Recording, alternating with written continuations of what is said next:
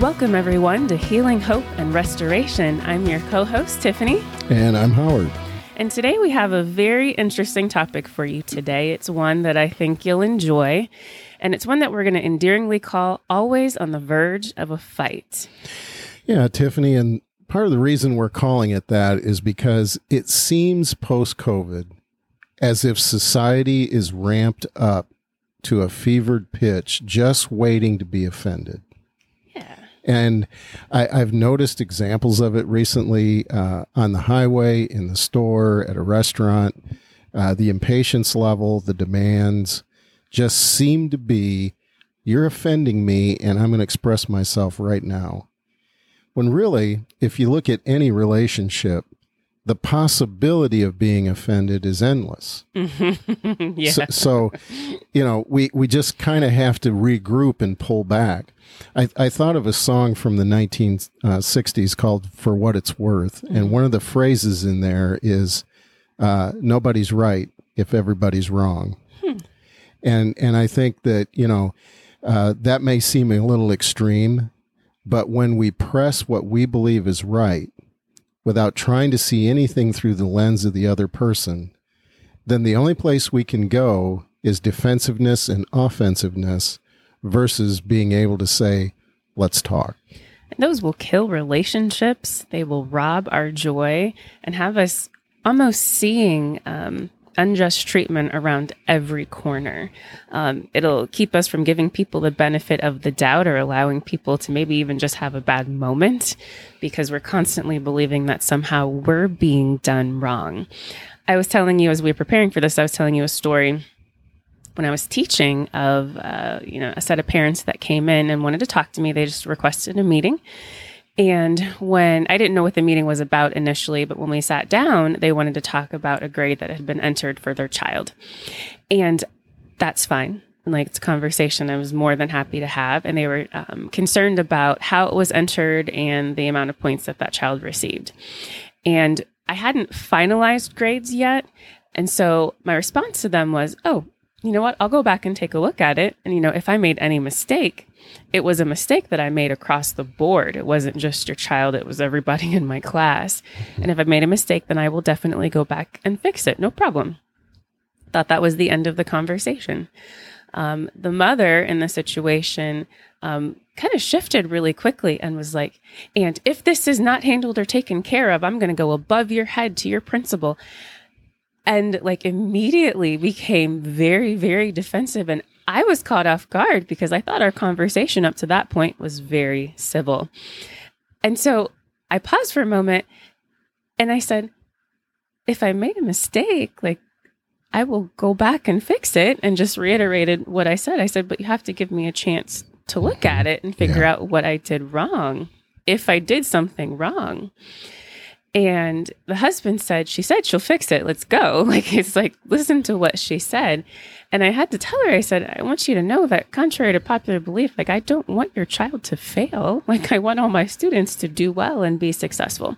Now, given I know that parent had had some struggles with other teachers um, in regards to her child over the years. Mm-hmm. And so I think she had grown accustomed to being on the defensive and having to, um, make sure that he wasn't being mistreated in some way, shape, or form. And so I understood it after that, but the experience of it was very off putting. Yes. And I think a lot of times um, what's going on is, is that um, people's perception of injustice or real injustice done to them, um, a lack of being able to uh, process in the moment what I call active listening mm-hmm. to be able to slow your brain down and hear before you prepare for a response.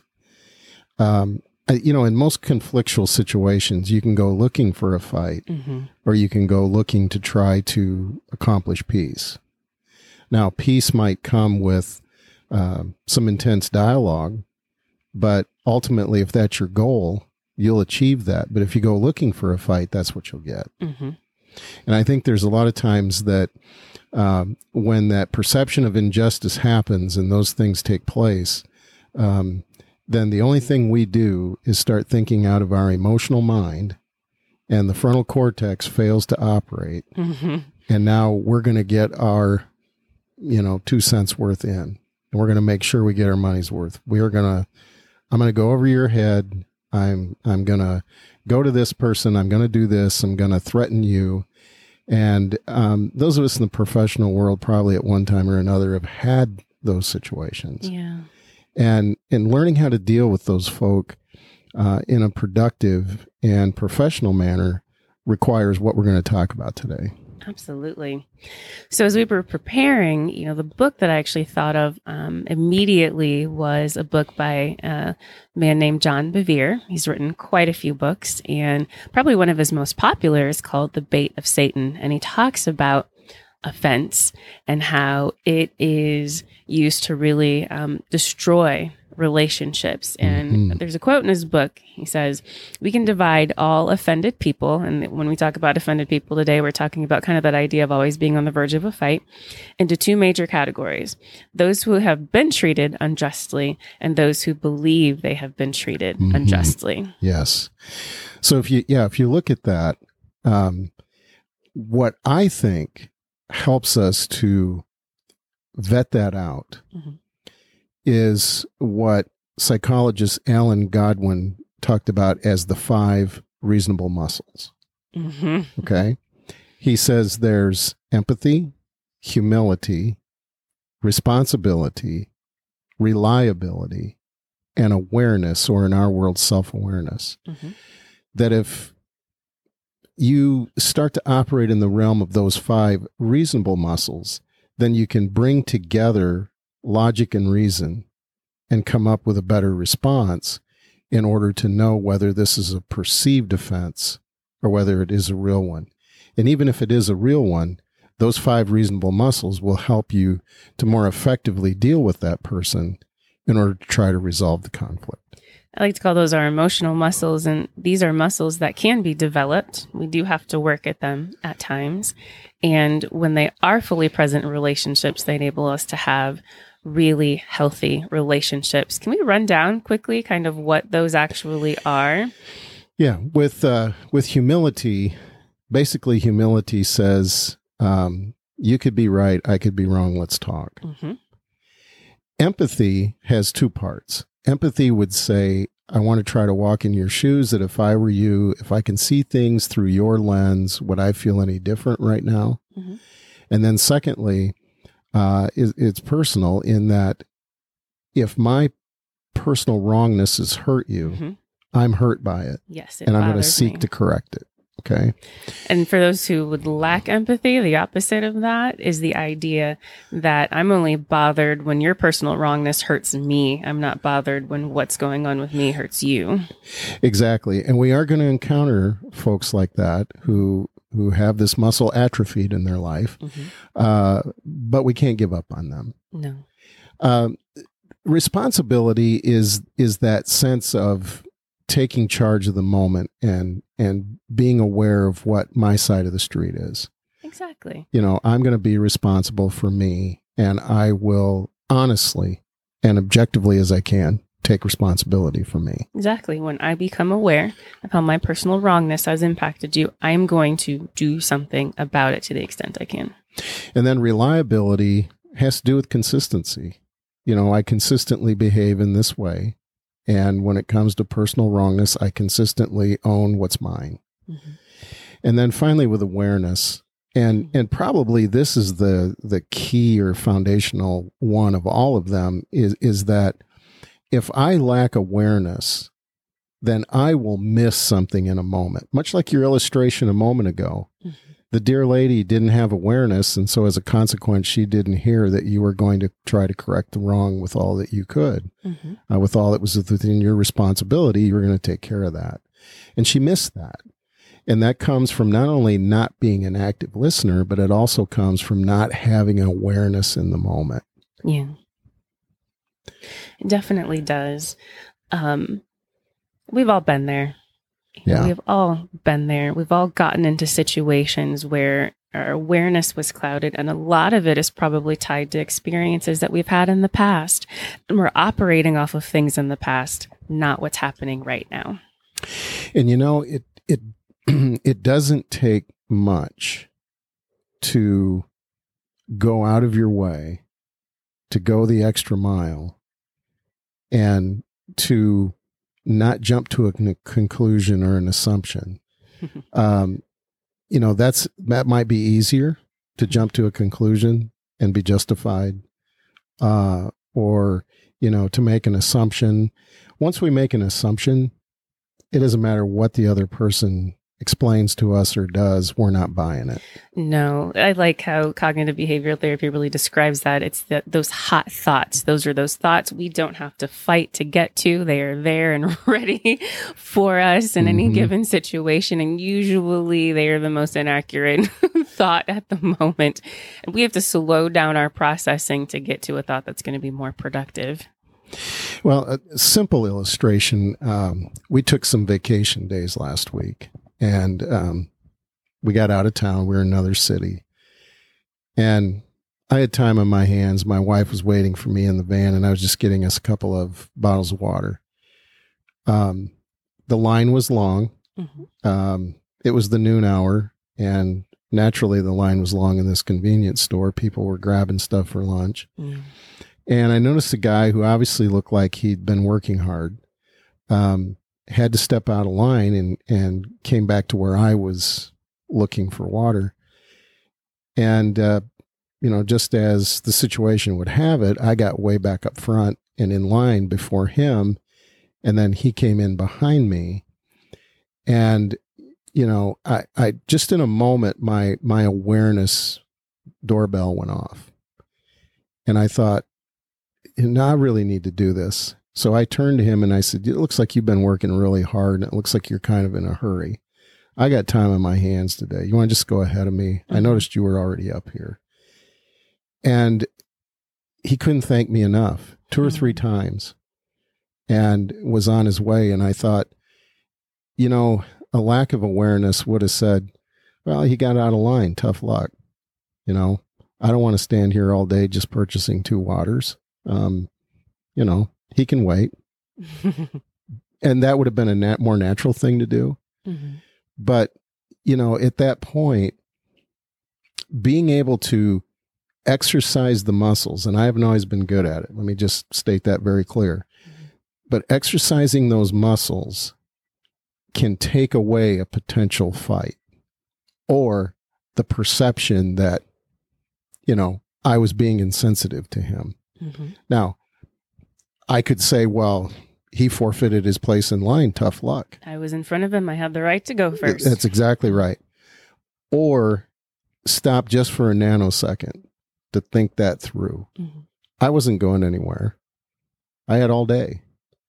And and so, you know, at that point, learning how in those moments to do a cognitive shift, okay, I think is very important and and that's why you know what Bevere talks about really kind of dovetails with what Godwin talks about. Mm-hmm. Um, Bevere is looking more at the spiritual, Godwin more at the clinical. But as you as you mesh those two points together, I think you have a winning combination for avoiding potential conflicts because you're looking for a fight. Instead, you're looking for peace. Absolutely.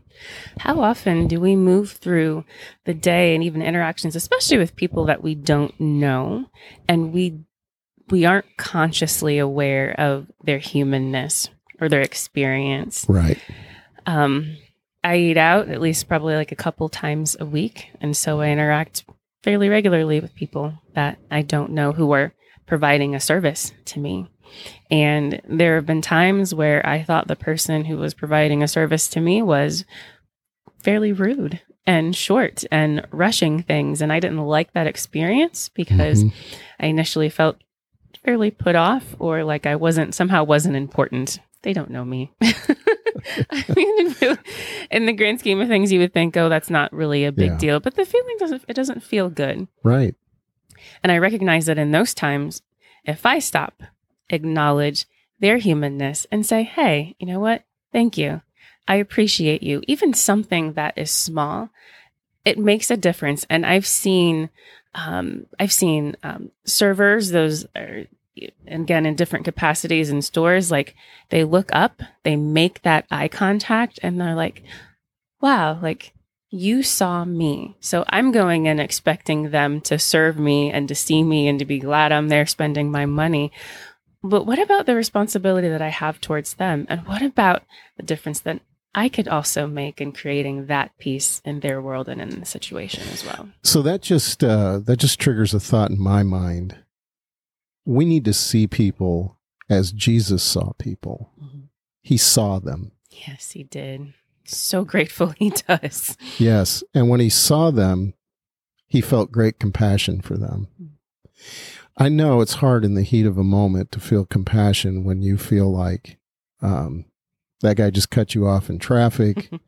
um, he just offended you in line. He had no uh, indication that you were of any importance at all to what he was doing. But that's what Jesus did time and time again. And I think that, uh, you know, learning learning to slow our brains down and engage these clinical things we're talking about are great. But ultimately, I think it takes uh, a heart tender to the Holy Spirit, listening to what Jesus would do in those moments, and then to the best of our ability, operating in those parameters. And I think that is interpersonal effectiveness at its finest. Yes, it is. We are not islands unto ourselves. We are in this world with other people and we are constantly interacting with them. You said as we're driving, um, in stores like there's there's no way around it if you're operating in society and so i think keeping these things in mind will help us avoid you know being on the verge of a fight or perhaps maybe somewhat more unconsciously looking for ways that people have done us wrong maybe take a step back and consider you know how are we treating other people you know as a simple question yeah absolutely and once we do that perhaps the offense isn't so great mm-hmm. or of eternal importance. Yeah. I mean, I think we need to look at those moments more globally. Um, and and think about it from the standpoint of not getting all that we can get out of it, but being all we can in the midst of it. Absolutely. So, as an example, here in our parking lot, you know, that a situation happened and um, it it involved, you know, my car, mm-hmm. and I realized in the moments between being notified and walking out there that this is not of eternal consequence. Mm-hmm. This is not fatal. Um, this is going to be okay and accordingly, um, I interacted with the individuals involved, and everything went well. Mm. But you know, initially, we can feel a lot of things mm-hmm. in those moments and question the veracity of someone's ability or in intellectual capacity in the worst possible ways yeah exactly and and while that momentarily hit me, I realized no, no, what if that were me? Yes. Would I want grace from someone? Mm-hmm. Would I want understanding? Yes, I might have been stupid. You know, yes, I might have not been paying attention. And yes, I own that. But would I want someone coming at me? You know, mm-hmm. and so I think, you know, again, society seems to have taken a, a, a twist here since COVID. I, I, I go back to that, Tiffany, because I think that was a catalyst or a kind of a launching point for some of this more crazy stuff we've been seeing in society since then. Yeah. And being able to say, all right, wait a minute, slow your brain down, employ these muscles, think about how Jesus sees the moment and temper the way that you respond. Absolutely. I will say, and this might sound a little controversial, but sometimes we just have to allow ourselves to be done wrong. And I'm not saying place yourself in a position where someone mm-hmm. is constantly doing you wrong. I'm saying if someone has said something that is, you know, is offensive at some point in time, if it, if you can, let it go. To the extent that you can, just let it go because not everything needs a response. There's two things that I try to keep in mind when dealing with people. One, it's really hard to hate people up close. So there's always something behind what you're mm-hmm. seeing, whether someone has an attitude with you. If, if you didn't know them and you didn't have an interaction with them before you're experiencing that, it really has nothing to do with you. You may right. be the recipient, that may be unfair, but it's not you. So right. ride on, let it go. Yep. And then the second thing is, I remember is if you caught me on my worst day, you would think very differently of me. Right. But keep in mind that sometimes you might catch me at a moment. That's not the sum total of who I am. It's not my finest moment. And I need grace, like you said. And my hope is that I would receive that. And if I'm hoping to receive it, just like seed planting, we have to plant it. That means we have to give it as well. Yeah. And so, you know, Godwin would say in those moments that humility and empathy are working together mm-hmm. to create um, a better response or if that response has already been given, to go back and say, Would you forgive me? Mm-hmm. I, I wasn't on my game in that moment. Yes. And I really need to own that. And um, I want to apologize for offending you. Uh, you know, and, you know, that's that is such a key component to this because none of us do it right all the time. Mm-mm. And you know we don't we don't and and we have to you know we have to be aware that part of the way that we create space with people to allow time to heal and to and to bring peace is to have that sense of personal ownership of what I'm doing, not what you're doing. Absolutely. In family therapy, um, we call that oftentimes you go and you make the repair because there's going to be fractures. Our relationships don't have to stay broken. We can repair them to the again to the extent that we can fix things, um, but oftentimes we need to go back and make those repairs, and we hope that we get forgiveness, um, and we also need to work to extend that as well because that keeps us out of offense. It sure does. keeps us from perpetuating that in our relationships because Quite frankly, Howard, it is very, very stressful to always be living on the verge of a fight. Oh, the the energy consumption, the emotional, uh, you know, input that that uh, requires uh, sends cortisol coursing through a person's system, and that consumes serotonin, which is your mood stabilizer, and mm-hmm. Then causes a cascade of other brain chemicals to get just slightly out of control and then behaviorally we're ripe for something wrong to happen. And it, and it takes a lot more energy to keep that up than it does to just take a breath and do what we're talking about and say lord curb my impulses. Mm-hmm. help me to think things through. Help me to see others as you do help me to walk as you walk in the light and help me to be a witness as i do it I, you know, I think that's where we need to be. Amen.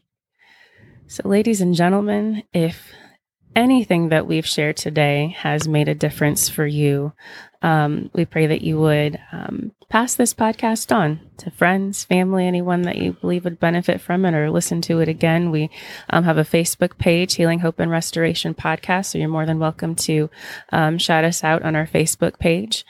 Um, again, this is Healing, Hope, and Restoration. Our goal is to um, start mental health inspired conversations and mm-hmm. hope to promote just what the title of our podcast is Healing, Hope, and Restoration in Your Life. Yes, and and before we close, uh, again, it's John Bevere's book, The Bait of Satan, mm-hmm. and Alan Godwin's book, How to Solve Your People Problems. Yes, both very, very good yeah. reads. We both have vetted those books and highly recommend them. Well, folks, as always, it's been our privilege to uh, speak to you today, and we hope the Lord will bless and anoint your day uh, and give you guidance. And with that, I will say, God bless and shalom. The information contained in our podcast and on our social media pages is for informational purposes only. All views expressed are solely those of the individuals involved and do not represent the opinions of any entity whatsoever with which we have been, are now, or will be affiliated. The information is not meant to diagnose or treat any mental health condition. If you are experiencing mental health symptoms, we encourage you to contact a mental health provider in your community. If you are experiencing a mental health emergency, please call 911 or go to the nearest emergency room.